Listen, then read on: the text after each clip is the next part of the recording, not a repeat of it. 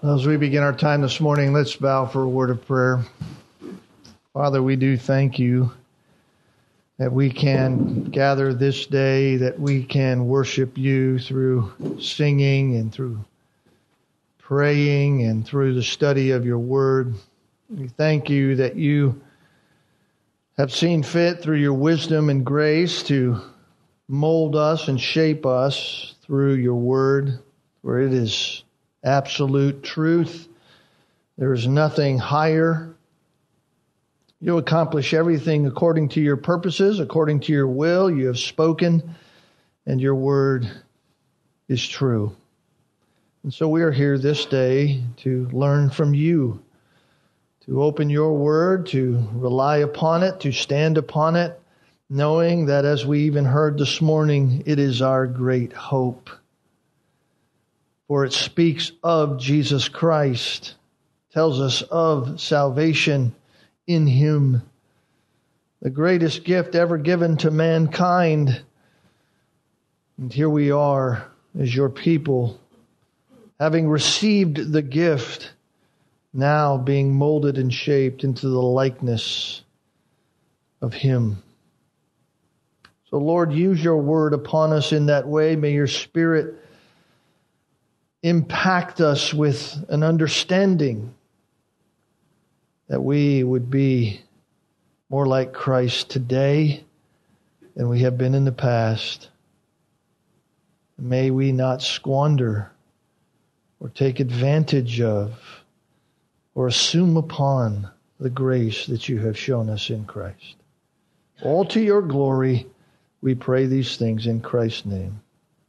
Amen. Well, let's take our Bibles this morning and open them to Luke chapter 2.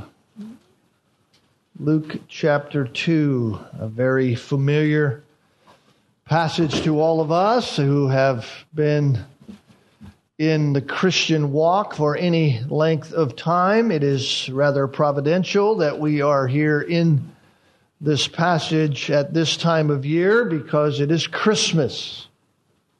And in Luke chapter 2, we get some of the details surrounding why we celebrate Christmas. And that is because of the birth of Jesus Christ. I want to begin our time this morning as we normally do, and I, I want to read the text before us that we will be spending our time in. And then we'll just walk our way through it and, and make and draw out some some truths about it that maybe we haven't thought about before. So follow along in your Bibles as I read for us, beginning in verse 1, just to kind of help us with the context, and read all the way down again as we did last Lord's Day to verse 20. Luke chapter 2, beginning in verse 1. Now it came about in those days that a decree went out from Caesar Augustus that a census be taken of all the inhabited earth. This was the first census taken while Quirinius was governor of Syria. And all were proceeding to register for the census, everyone to his own city.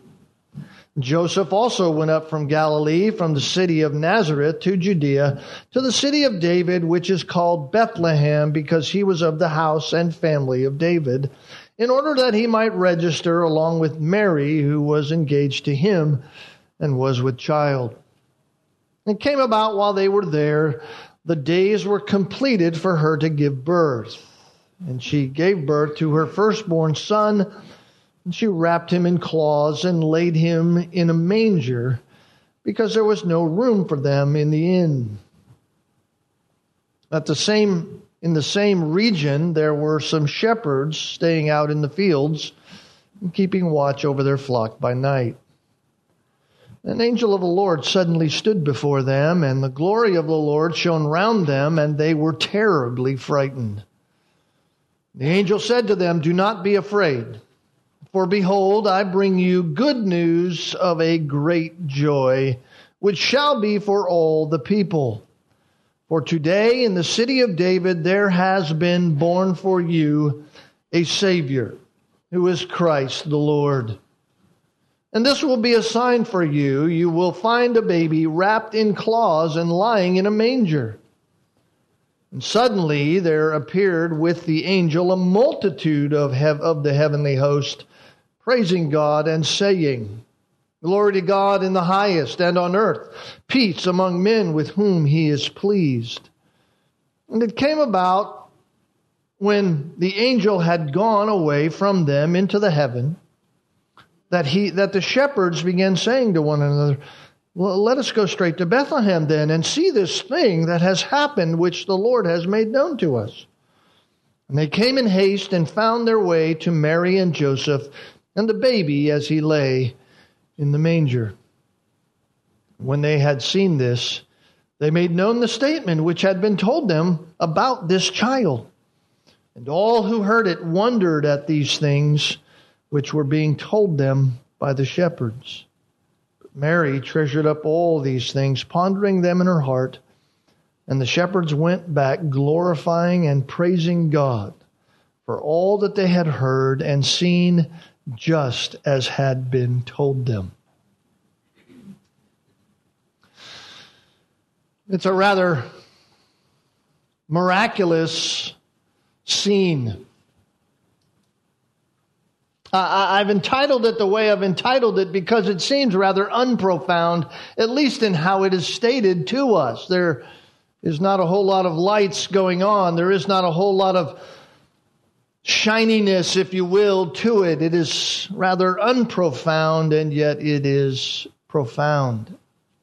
And I trust as I read those verses that you were honing in through your own thinking and in your own mind on the main drive of this entire section.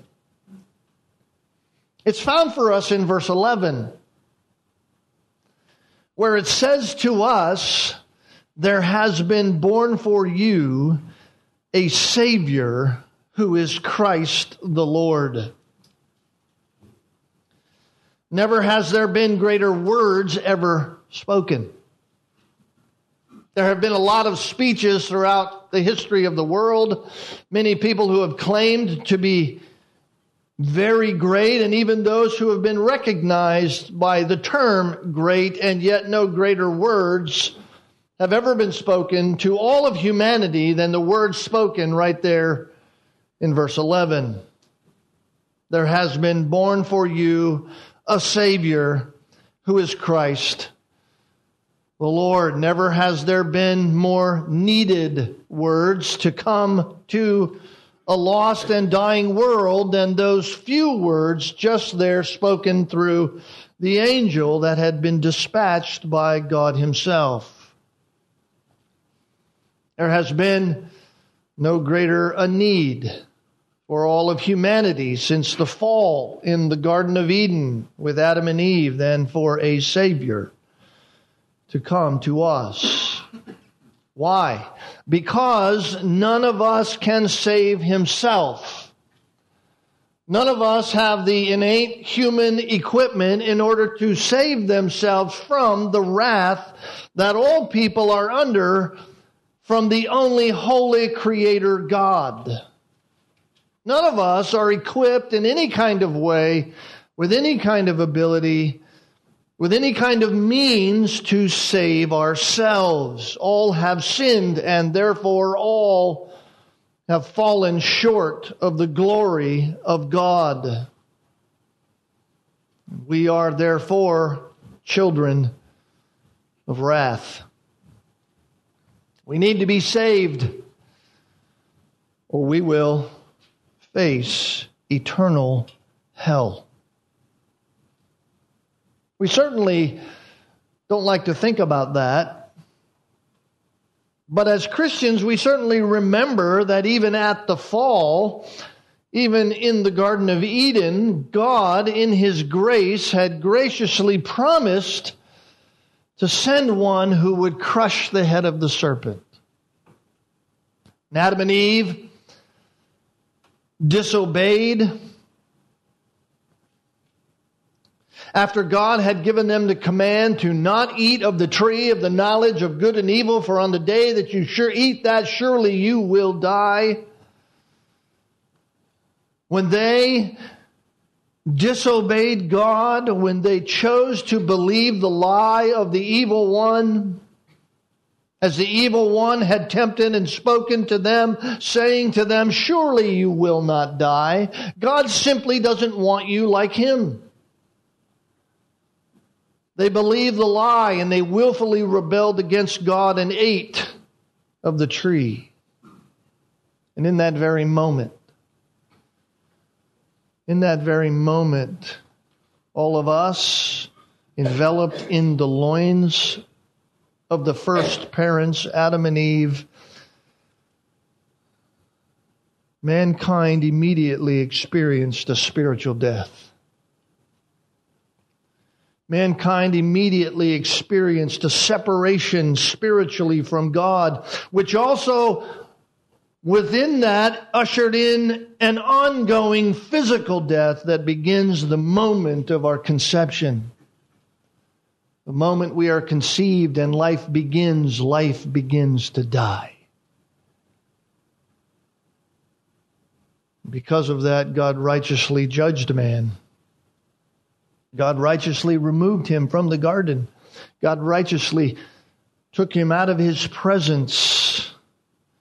And in an act of unmatchless grace, in an act of mercy that none of us deserved, out of the divine expression of God's grace and mercy, God promises that He will provide one who would come one day and He would crush the head of the serpent. That this one would, who would come would, would vanquish the power of death. He would end the fear of death for all who would believe, and through faith in this coming one, there would be forgiveness of sin for all who would entrust themselves to this one to come. Well, here we are in Luke chapter 2. Thousands of years have passed since that moment in the garden. And the time came for God to fulfill his promise in the fullness of time. And so he dispatches his angel. The text doesn't tell us like it did before, it was the angel Gabriel. It doesn't tell us here, beginning in verse 8, who the angel was. Most likely it was Gabriel. Most likely it was the same one that was dispatched with the message for Zacharias and the message for Mary and Joseph. God dispatches this angel in order to give the greatest birth announcement that the world would ever hear. The promised one, the Savior who is Christ the Lord, has been born. My wife and I have a lot of friends around the country many of them younger than us who are just starting their families, many nephews and nieces who are starting their families, and we we always rejoice with them when we get a birth announcement in the mail and it's different ways in which they announce these things, especially with gender reveals in our day and time. And sometimes, if we're honest, when we hear birth announcements because we've had children, sometimes we just kind of go with a happy sigh. Not because we don't love children, we love children. We know it's a blessing from the Lord. But life is hard, is it? Isn't it? Life is hard. It's hard this side of heaven. Sin has affected everything, and we know, we know that another sinner has just entered into the sinful world. And oh, unless the grace of God shines upon them, they will be judged. And here is a birth announcement by which we all can rejoice. We can rejoice with the reality that this one will be judged, even though he doesn't deserve it, but he will be judged on behalf of sinners like us. This is such a profound event. Accomplished in an humanly unprofound way. I, I, I spoke about it a little bit last Lord's Day. God did not come to us wrapped in robes of royalty. Had he come and, and, and dwelt in a palace, that would have been an undeserved mercy upon us. But he did not do that. He did not come in that way. He did not come as my children came under the watchful eye of a team of health professionals who ensured that their health would be fine. He did not come that way. He, he was not born in the comfort of a nice home or a nice, comfortable birthing room. None of that was good enough for our Lord. No. No, he was born in obscurity. He was born away from all of the comforts that might be afforded to most of humanity. God of the universe entering into humanity, born outside in the cold among the barn animals of the day, and his bed was a feeding trough. Surely, you ladies if that was to be the place of birth for your children, you would say, wait a minute, I'm, I'm going to do a little research and see if I can find somewhere a little more comfortable.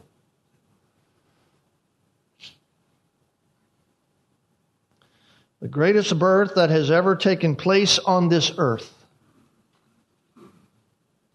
God becoming man is stated for us here by Luke in such an unprofound way that if we're not careful, we simply run by it and we don't notice it at all. We simply turn out like most of the people in that small town of Bethlehem, even that night, who were going about the business of simply registering for the census, who knew nothing of what was happening there in that town except for the fact that Mary and Joseph are there and God is now with us. They knew none of it. The most profound thing that had ever happened in all of the universe, in all of the earth itself, as God had created it, had happened, and no one seems to know. God actually became a man. He wasn't a phantom. He wasn't just someone who appeared as a person. No, when God the Son took on human flesh and entered into his creation, he was a real human. So we cannot miss one of the grand implications of this entire text. We cannot miss this when we think about the Christmas time. We cannot miss it when we look at the nativity scenes and all the, the little objects that, that we put there in our mind because of how it's been so commercialized. We cannot miss all of that as we look at this this morning when we read the words in verse 7 that she gave birth to her firstborn son. In that very statement, as unprofound as it is, as it is and as unprofound as it sounds to our ears is the profound reality that God the Son placed the independent exercise of his divine nature in submission to and therefore under the direction of God the Father so that you and I, who sit here today and all who have gone before us in the faith, who believe upon him, would be saved. That's what's happened. You cannot miss the point. When Jesus was born, he was born a real person, and yet he is still truly and fully God. This is the mystery of the God man. Fully man, yet without sin, but nevertheless still fully God. Now, and that is simply not to say that he did not, he, did not give up, he did not give up any of his divine attributes in order to become a man. Well, we cannot confuse ourselves with that kind of thinking because that never happened. He didn't give up his divinity, and yet he became fully man in order to save man. In fact, here's how the Apostle Paul states it Philippians chapter 2. God, Jesus Christ, who, although he existed in the form of God, did not regard equality with God a thing to be held on to, but emptied himself. How? How did Christ empty himself. See, we think of that sometimes we think empty. Okay, he, he, he let go. He, he emptied himself of all of his deity. He is no longer deity. And that would be so wrong and so heretical to think that. That is not how the emptying went. Notice how Paul says it in Philippians chapter 2. He emptied himself how? By taking on the form of a bondservant and being made in the likeness of men. Let's make no mistake about it. The incarnation of Jesus Christ was not a, an, an emptying as we think of the word emptying. His emptying was an emptying by addition. It was not an emptying by subtraction. It was an emptying by addition. He became man. So the simultaneous transaction of taking on human form was linked with his setting aside the independent use of his divine attributes. In other words, his emptying was not subtraction from him, but rather it was adding to him human form. In fact, had God not enveloped himself even in human flesh, none of us would be able to look upon Jesus Christ. The glory of God the full glory of God, like God said to Moses, you cannot look upon God and live. It would incinerate us if we saw the pure, holy glory of God before us. This is the mystery of the incarnation. This is all wrapped up in Luke's words here. So when Luke tells us that Mary gave birth, it was more than just an everyday birth. It was more than just your everyday run of the mill baby being born. This was the God man entering into the world. And what's interesting to me as I read all of this is who gets the first birth announcement. It's shocking, really.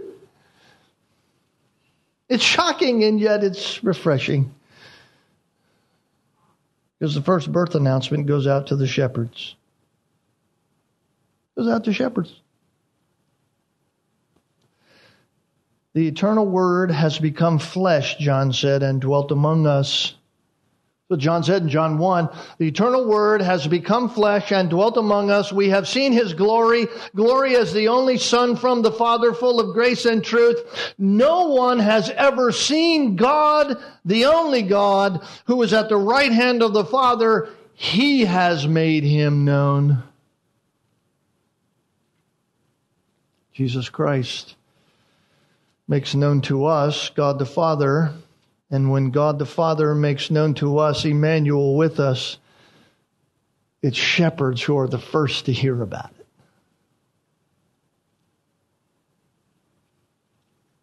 The text says in verse 8 and 9, and in the same region there were some shepherds staying out in the fields and keeping watch over their flock by night. And an angel of the Lord suddenly stood before them, and the glory of the Lord shone around them, and they were terribly frightened. You think? We get a birth announcement, we have great joy. Oh, this is nice. Look at this young couple. They're having children. This is wonderful. The families are expanding. Oh, that's great. These shepherds are going to get a birth announcement, and the first thing upon them is fear. The shepherds are just out doing what shepherds do. They're, they're tending to the flocks. Historians tell us that these were most likely shepherds who were keeping the flocks of sheep who would have been used in the temple sacrifices. That's why they're not far from Jerusalem. Bethlehem's about six miles away. They're not far. They're be- between Jerusalem and Bethlehem. They're, they're, they're probably tending those flocks. We can't be dogmatic about that. Historians seem to think that's the case, but it is, it's interesting. It's interesting that, that God would announce to these shepherds about the birth, get this, of the Lamb of God who takes away the sin of the world. Here are shepherds tending sheep, probably for the sacrifices, and God is announcing to them, hey, there's another lamb that you need to know about. It's the Lamb of God. That God, the Good Shepherd, would make his announcement to earthly shepherds. We might think that at first, that the first to hear of this birth would have been those of some high position. You might think that the greatest birth announcement to ever take place on the earth, the one who was the Savior, who is Christ, would go to those who were the most religious, those who had the most understanding of the Old Testament, those who, who knew the greatest amount of the prophecies about what God had said through the people of Israel. You would think that the religious leaders of the day would get this announcement, but that is not the case. God announces it to shepherds. I don't know anything more unprofoundly profound than that. In ancient times, shepherds were despised by the respectable people. Maybe you didn't know that. That was the reputation of shepherds during the time when Jesus was walking the earth. Their reputation was not very high in the eyes of the religious leaders. In fact, according to the rabbinical sources, according to the, the, the, history of how they used to conduct life, if there was a religious trial, and we studied the religious trial of Jesus Christ before the Sanhedrin,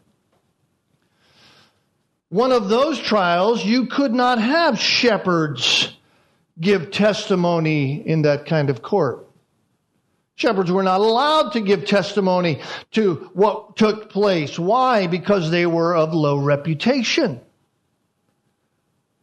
They weren't known to be the most honest of people.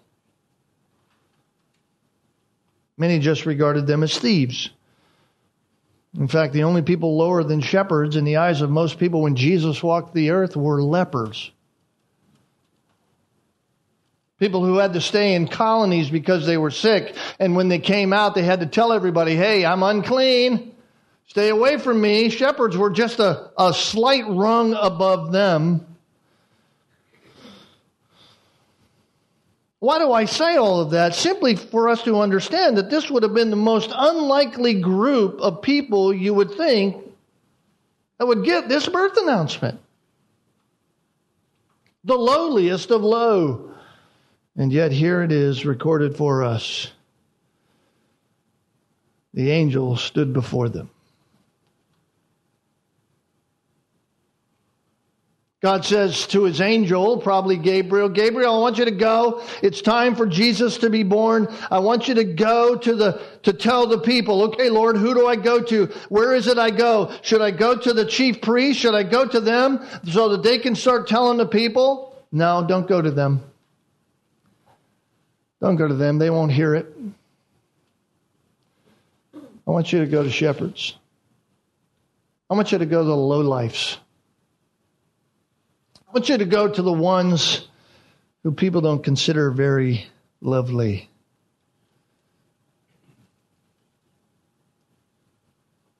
I find that profound that it is to the lowest of people that God gives his birth announcement.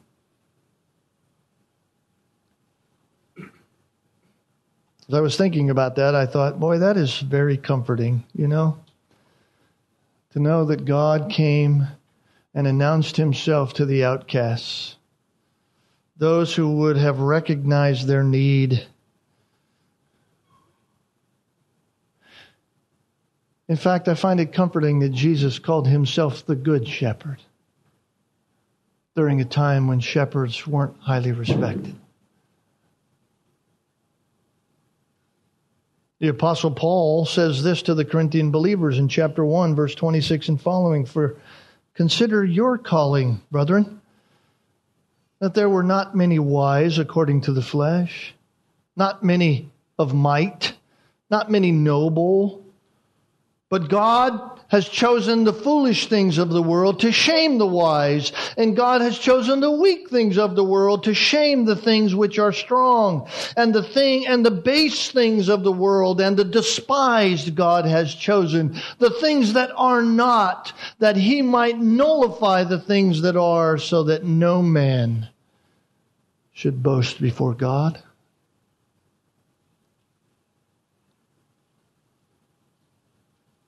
This was the shepherds. And yet, in the shepherds, we certainly can see a picture of all of us, can we not? Through the gospel, Jesus has been announced to us,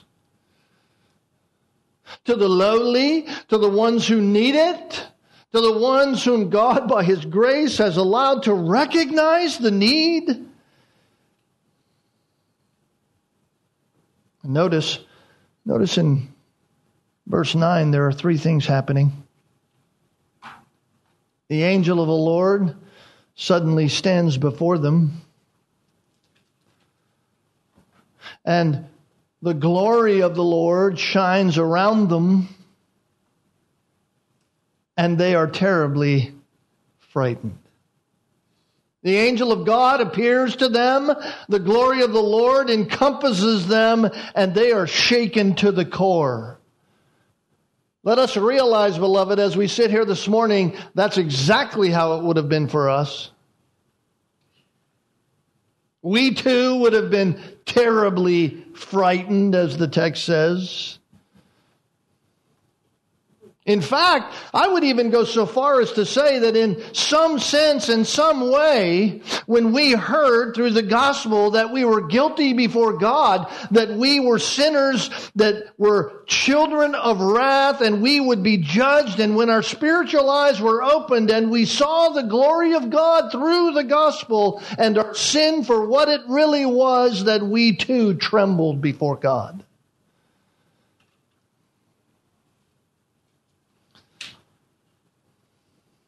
I always marvel. I always marvel at these religious charlatans who say that they had Jesus just come and visit them at night and they had a nice little chat with Jesus. I always just marvel at that. Or some who even have the audacity to say that some person who has long been dead came back to life and talked to them. It's all rather nonchalant no fear. They're supposedly talking to someone, some spiritual being who isn't part of our humanity anymore, and they're not fearful. Listen, if you ever hear that, know this they're lying. They're lying. An angel shows up, and the only human response is uncontrollable fear. That's it. Why? Because we are not of that realm. And because we are not of that realm, all we can think about is judgment. All we can think about is judgment upon us. Remember what Gabriel said to Zacharias?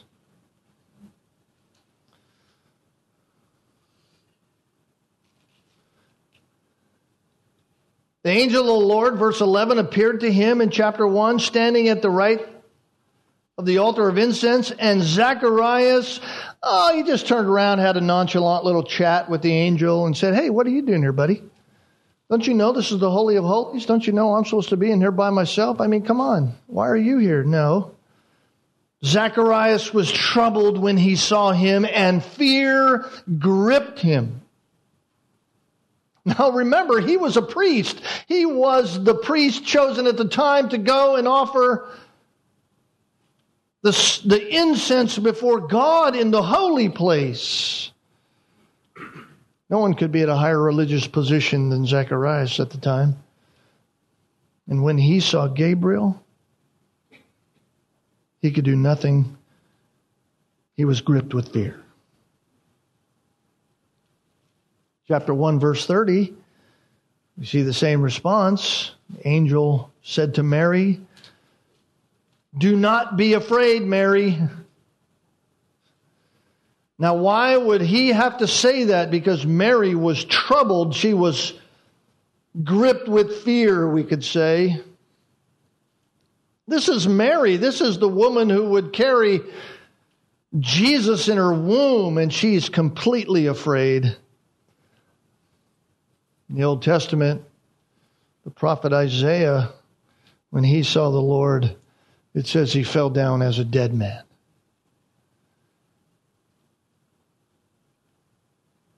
It's no wonder that we read this about the shepherds. It's no wonder that when the text says they were terribly frightened, we go, yeah. That's the only response you'd have. And yet the angel has to say to them, do not be afraid. Do not be afraid. Don't be afraid, guys. I, I, know what you're going through. Listen, if this is Gabriel, Gabriel has seen this in the last 15 months three times. Mary, Zacharias, Joseph. They've all had this trouble that he's had to say, Oh, hold on, I know, I know, this is an odd situation, it seems to be, but don't be afraid. Why? Why does he say don't be afraid? Because, listen, guys, this is the best news that you will ever hear. Don't be afraid. Pay attention because I bring you good news of great joy. The Savior has come the Savior who will save his people from their sins. He will save them from death and from hell, from the judgment of God Himself. I bring you good news. I bring you news of great joy because why? He will bring all who believe into the promised kingdom of God and into eternal glory with God. Could there be any more glorious announcement than that? There is no greater joy than to know that the Savior has been provided. There's no greater message that we can have for the people sitting around our tables this holiday season, coming to visit us as family and friends and neighbors. There's no greater message that we can have, that we have the greatest message that is the greatest joy because it's such good news for all people. There is a Savior. There is forgiveness of sin. You can escape hell. You can go and be in the kingdom of God's glorious heaven forever. You can be blessed by God. So the angel is saying, I bring you good news of great joy. Don't miss it. This was a gospel declaration. This was the gospel being preached. It was the best of news stories. And notice it was for all people all the people. Something truly fantastic has happened. Salvation has come. Doesn't matter who you are. All you have to do is simply believe upon Him. If you will entrust yourself to Him, if you will turn away from your sin, if you will trust Jesus for your eternal salvation, He will save you. There is no other name, Acts 4:12. There is no other name under heaven by which we must be saved, the name Jesus Christ. As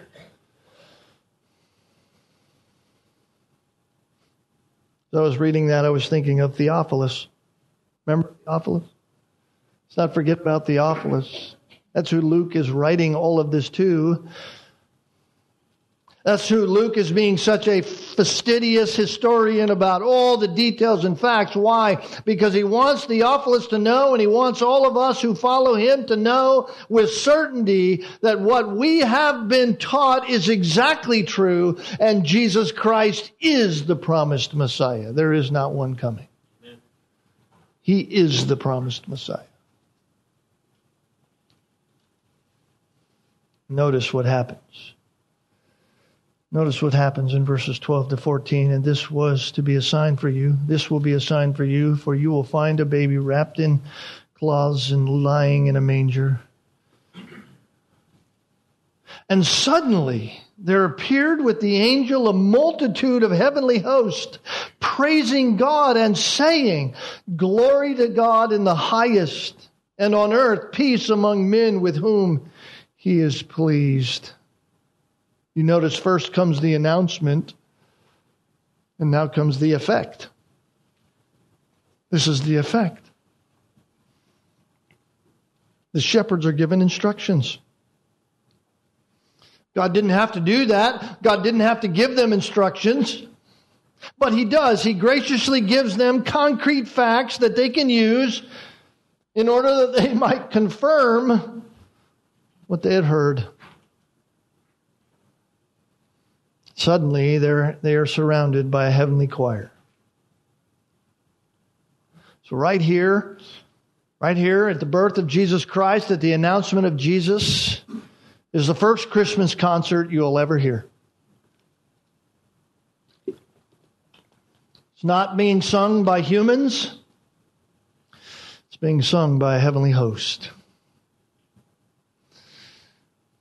In a moment's time, these shepherds have gone from talking amongst themselves about the mundane, right? They're shepherds staying out in the fields, they're keeping watch over their flock. Who knows what they were talking about? Hey, are all the sheep in the fold? They've gone from the mundane to being surrounded by a divine angelic choir. This is, in fact, great news. The text says that the angel that suddenly appeared with the angel a multitude of heavenly hosts. We have to understand a multitude is not 50. It is not 100. It is not 10,000. A multitude is an uncountable number. An uncountable number.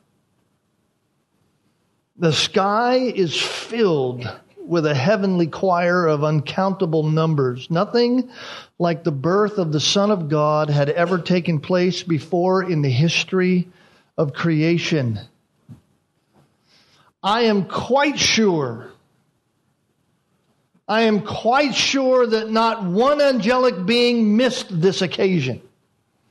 I am quite sure that when it says a multitude was there, that it was every holy angelic being in the heavenly host praising God.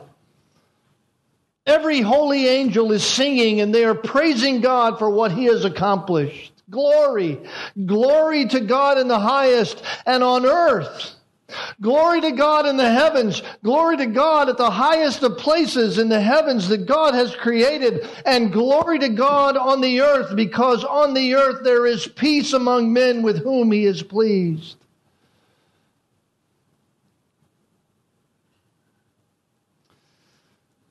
It was praise to God.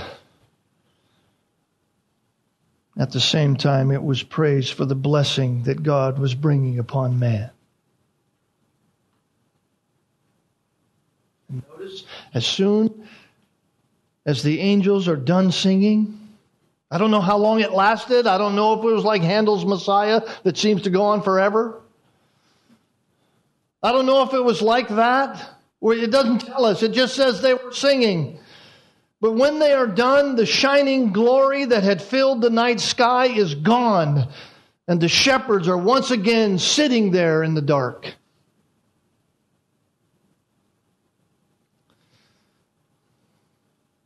Notice. Notice what happens. Notice what happens when faith is exercised.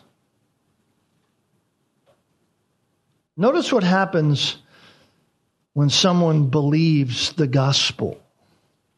As soon as the message and the song is over, they say to each other in verse 15, let us go straight to Bethlehem and see this thing that has happened, which the Lord has made known to us. Let us go and see this thing that has happened. That's an interesting word the translators use there. Thing. Let's go see this thing. It's really not the best word because the word there in the original language is the word rhema. The word rhema is the word for breath or, or word or something spoken, an utterance. By implication, to speak a word. So let us go straight to Bethlehem then and see this, this, these, let's see the words that were spoken to us. Let's see the reality of what was said to us. It's talking about what the angel announced. Let's go see this thing. What? The Savior who is Christ the Lord. Let's go see the Savior.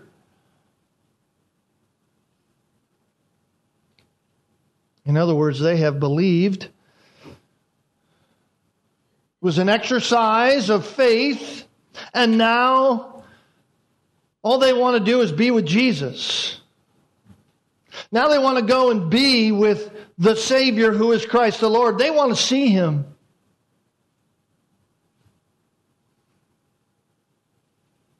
So, verse 16 says, And they came in haste, found their way to Mary and Joseph and the baby as he lay in a manger. Ever think about how they found them? I mean, Bethlehem was a small little hamlet just a short distance from Jerusalem, but certainly by this time it was flooded with people who were of the lineage of David. So many so that Mary and Joseph could not find a place to stay. There was no room for them, it says in verse 7. They had to stay outside somewhere, as I said last time, probably in some kind of courtyard, maybe where the animals were normally kept. There was no room on the inside. They had to find some little corral in which they could start a fire, and there was a feeding trough there in which she laid the baby. But how did they find them? Did they go on door, door to door knock? It's late at night. It's nighttime. People surely would have been inside. Did they go around, hey, did you have a baby tonight? Hey, did you have a baby tonight? Maybe they just went around looking at the feeding troughs. Certainly they were shepherds. They knew where those would be.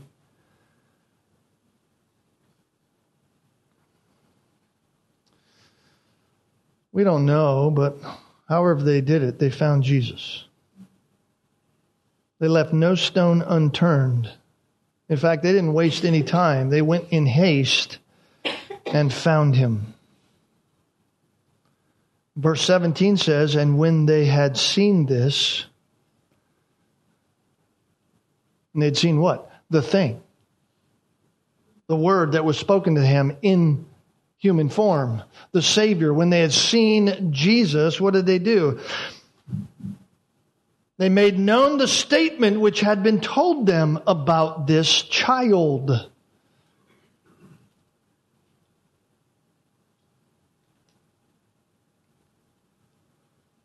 God had done just as He said. Every fact, every detail, nothing was left to chance. God's in this. God's doing it. God's orchestrating it. He's the one who's doing it all.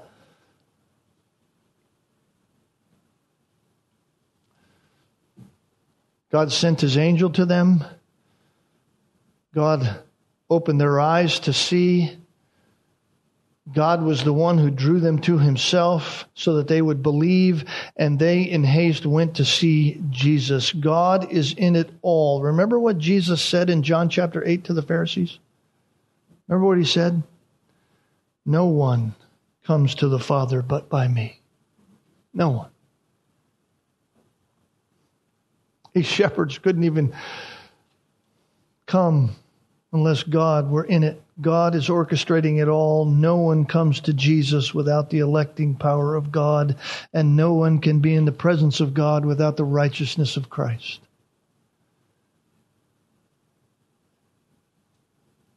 So, what do these shepherds immediately do? What do they begin to do? What does faith do? Faith begins to share all of this with the others around them. When they heard, when they had seen this, they made it known. They made known the statement which then told them, hey, listen, you got to hear this. This child that we came and ran into you to see, this one whom, whom we found, we were searching through the town, we were told about this, we came to see. This is the Savior, this is Christ the Lord.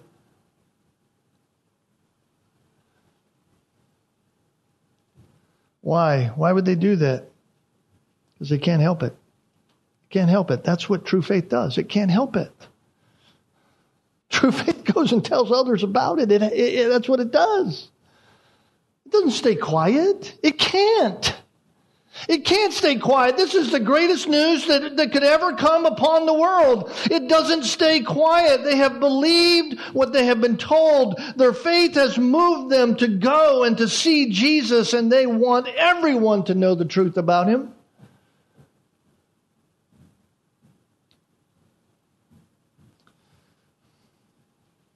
It's amazing. The first birth announcement God is to come. The first Christmas concert, the angelic choir, the first evangelists, the shepherds. Here they are. Once they believed, they couldn't contain themselves. Notice what happens. And all who heard it wondered at these things which they were told by them. All who heard it wondered at these things. They wondered. Wondered, another, another word that's just strange, isn't it? They wondered at it. thaumazo, that's, that's the word. thaumazo, it, it means to admire. To have some kind of curiosity, have come some kind of admiration for it, to marvel at it, to wonder about it. Uh, they heard the good news from these men and they just admired it. They wondered about it, they pondered it, they thought about it. It was curious to them. But that was it. It wasn't faith. Mary, Mary treasures up what they had said. Why? Mary locks it in the box. Mary, Mary takes it in and, and owns it. Why? Because she was a believer. She was a believer.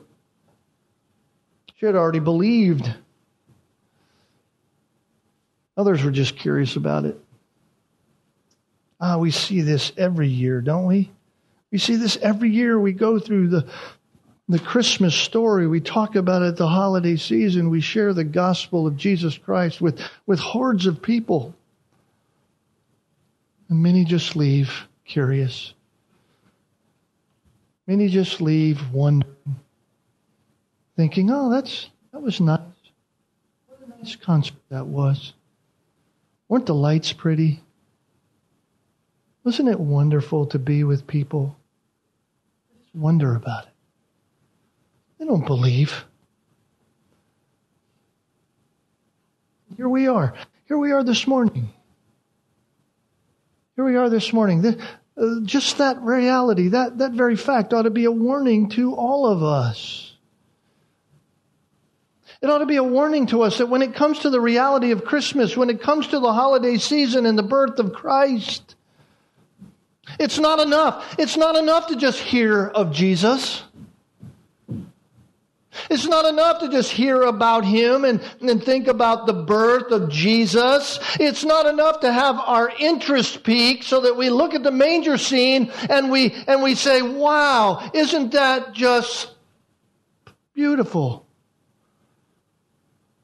It's not enough. What a great Christmas scene that is. The truth of the matter is that if God Himself had decided to orchestrate and duplicate the birth of Jesus Christ every year in the same way that He did it this very night with the shepherds, the truth is that unless we have entrusted ourselves to Jesus Christ, we still will be judged by God. That's the truth.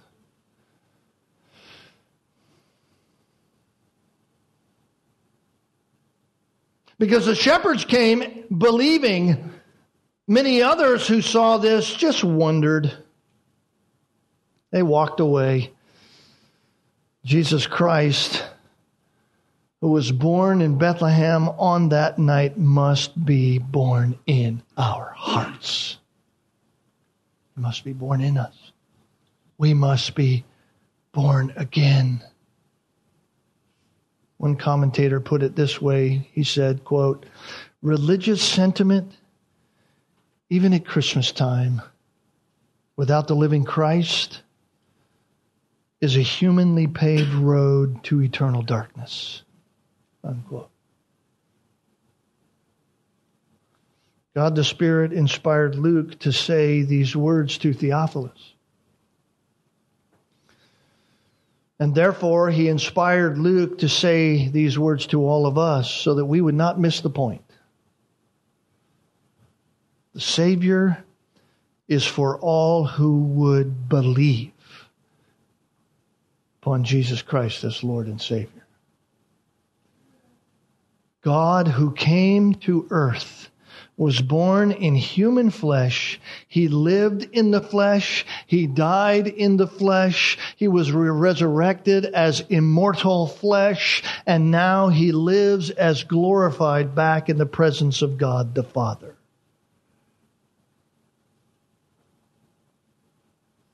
Verse 20 sums it all up by saying, And the shepherds went back glorifying and praising God for all that they had heard, all that they had seen, just as it had been told them. That's what happens, isn't it? That's what happens. You hear the truth, you believe the truth, you tell others of the truth, and then you go back to living life as a new believer as someone who now has been commanded by God to share the truth. You go about glorifying and praising God for all that you have heard, all that you have seen, all that you have been told. Oh, sure, the activities of life seem to be the same, but we are different. We are not the same. We have been changed. Well, there's a massive difference between the shepherds of verse 8 and the shepherds of verse 20. They are not the same men. They are doing the same job. They are watching the sheep, but they are not the same men. They are now glorifying and praising God for what they have been told. They went back, yes, but they went back as changed men. They were reflecting exactly what the angelic hosts had done. They were praising God and glorifying God. Why? Because true faith changes us. It changes us. We are not the same. And God because he has changed us, because we are now his children by faith in him, we are commanded to give our full allegiance to him. He demands it. There are no greater words ever said to us, beloved, than there has been born for you a Savior who is Christ the Lord. Let's pray. Father, what what a privilege it's been to just to reflect upon this moment. Certainly, certainly we could just spend days and months just in this very text, uncovering and hearing the sounds and smelling the smells and looking into the eyes and watching the actions of all that were there that day. And yet, even through it, it's here, it's recorded for us that we, like Theophilus, might have certainty, know that what we have been told, what we have been taught, what we have believed is absolute truth. It is right. There is salvation in Jesus Christ. Why? Because He is the Savior, Christ the Lord. We have believed because of your mercy and grace, and now we want others to know. Lord, help us to battle the human fleshly temptations to be quiet, to not share a word. Help us be proclaimers like the shepherds. Help us come to share with others all that we know about this one. That others might not go away as those who wonder, curious, that they might go away as children of yours. Lord, thank you for Christmas. Thank you for Jesus Christ. Thank you for becoming man so that we might have a way to be right with you. Lord, bless our day this day unto your great glory and to the praise of our Savior Jesus Christ our Lord. Amen.